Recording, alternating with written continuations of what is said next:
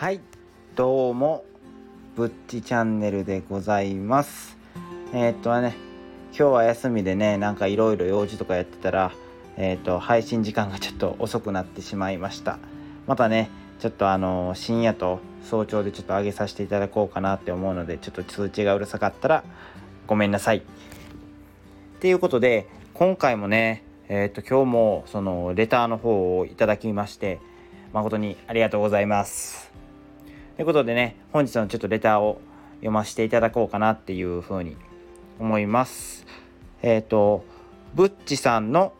ブッチって何の略ですか？何かのキャラクターとかですか？っていうことで、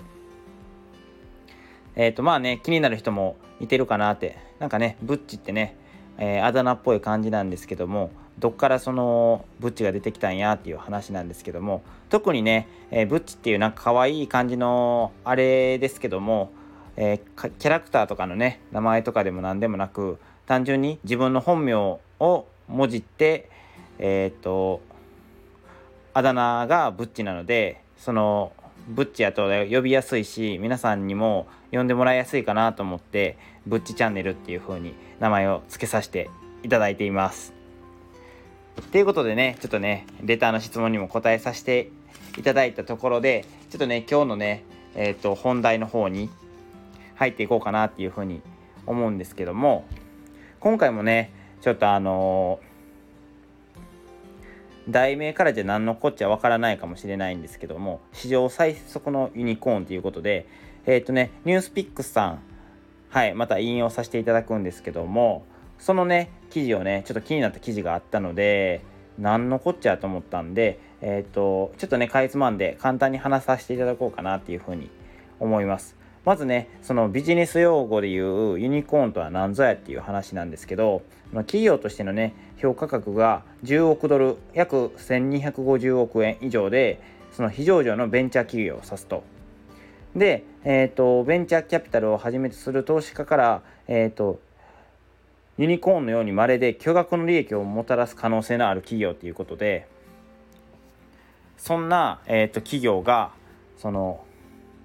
アマゾンを利用した企業が出てきてるっていうことでちょっと気になる記事やったので取り上げさせてもらってます。んでえっ、ー、とどういう企業なんやっていうのはまず2018年に、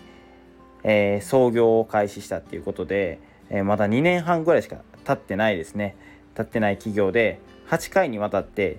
18億ドル約2000億円を調達したと。でも時価総額はねすでに30億ドル約3300億円ですね。だからたった2年半で3300円の価値のある企業にしたっていうことですごいですよね。でその企業の名前は何て言うんやっていう話なんですけどもセラシオっていうみたいです。綴りが、えー、THRASIO でセラシオと読むみたいです。で日本ではねこれは知られてないんですけどもこの企業はねアメリカで旋風を起こしていることっていうことで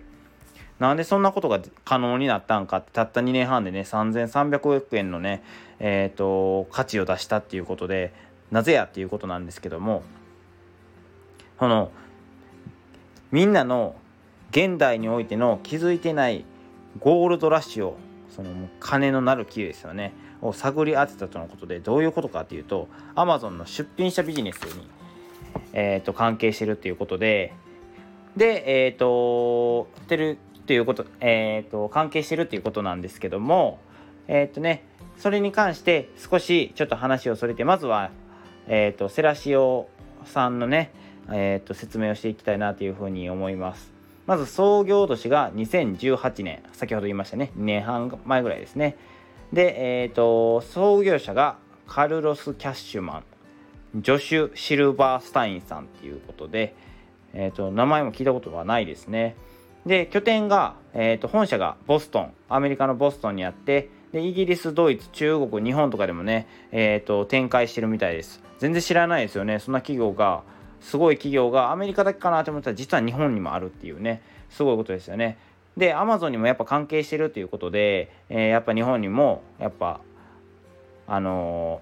ー、利益、あのー、そういうビジネスチャンスがあるっていうことで多分来てくれてると思います。で社員数が1300人でもうフルリモートで各国各地に、え、展開してるっていうことですごいですね。もうフルリモート。もう時代の最先端を生きる働き方でもう社員数も1000人を超えてると。すごいですよね。でその現代のゴールドラッシュっていうのが何ぞやっていう話なんですけどもそのアマゾンで第三者が出品するマーケットプレイス。だからあのその何の企業でもないまあ企業か。一応企業ですけどその有名どころではない第三者が出品するすることができるんですけどもそれにおいてのえっ、ー、といいブランドを買収するロールアップビジネスを展開したと。でえっ、ー、と週に2個から3個のブランドを買収してえっ、ー、ともうね今ではねブランドも150以上で製品を2万2000にもしてるっていうことで2万2000にもしてえ、ー、とそういう感じで、えーと、買収ビジネスアマゾン内での第三者の、えー、マーケットプレイスを買収してほんでそれをえっ、ー、と広告とかそういうのを多分引き受けてその売れやすくした。その製品たちそのマーケットプレイスで売っているもののものを売りやすくしたって言い方が正しいんですかね。売りやすくしてそれを成長させたっていうことですね。だからその有名じゃない企業がえっ、ー、と売りに出してるけどそれの中でよく売れてる中ものブランド企業を見つけてそれを買収してさらに自分たちの力で広告で宣伝してさらに成長させるっていうイメージですかねそれを Amazon 内でやってるっていうことですごいですね Amazon もう大きい企業にさらにその掘り下げてそこで企業を展開するっていうねもうすごい発想ですよね。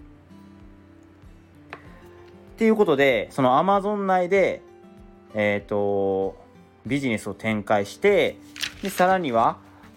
えっ、ー、とユニコーンと呼ばれるまでもう巨額の利益のもたらす可能性のある企業にまでなったということでちょっとね、ちょっと話がね、分かりにくかったかもしれないんですけど、もう一回だけおさらいで言うときますね。とりあえず、その Amazon の第三者、有名じゃない企業とかが売っているマーケットプレイスの中で、ここはいいなって思ったところを買収してで自分たちの会社の力でその広告とか、えー、と製品を売りやすくしてさらにその買収した自分たちの企業を成長させていくっていうビジネスで、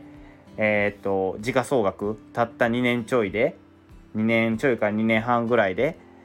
3000億円にもしたっていうことでアマゾン内で起業した。アマゾン内で起業って言い方もおかしいんですけどアマゾンに関連した起業をして時価総額3000億円。すごい。この企業はねまた非上場ということでねえっ、ー、ともしねそのお金がある方とかここに投資してもすごいいいのではないかなっていうふうに思います。それではね気になった記事を今日は取り上げさせていただきました。ちょっとね話がね分かりにくかったよっていう人はちょっとごめんなさい。またコメントで言っていただけるとねちょっと反省してまた次に生かしたいなっていうふうに思います。もしねいいねって思ってくれた方はいいねボタンも。でもっといいよって思ってくれた方はフォローもよろしくお願いいたします。それではぶっちチャンネルでした。またよろしくお願いいたします。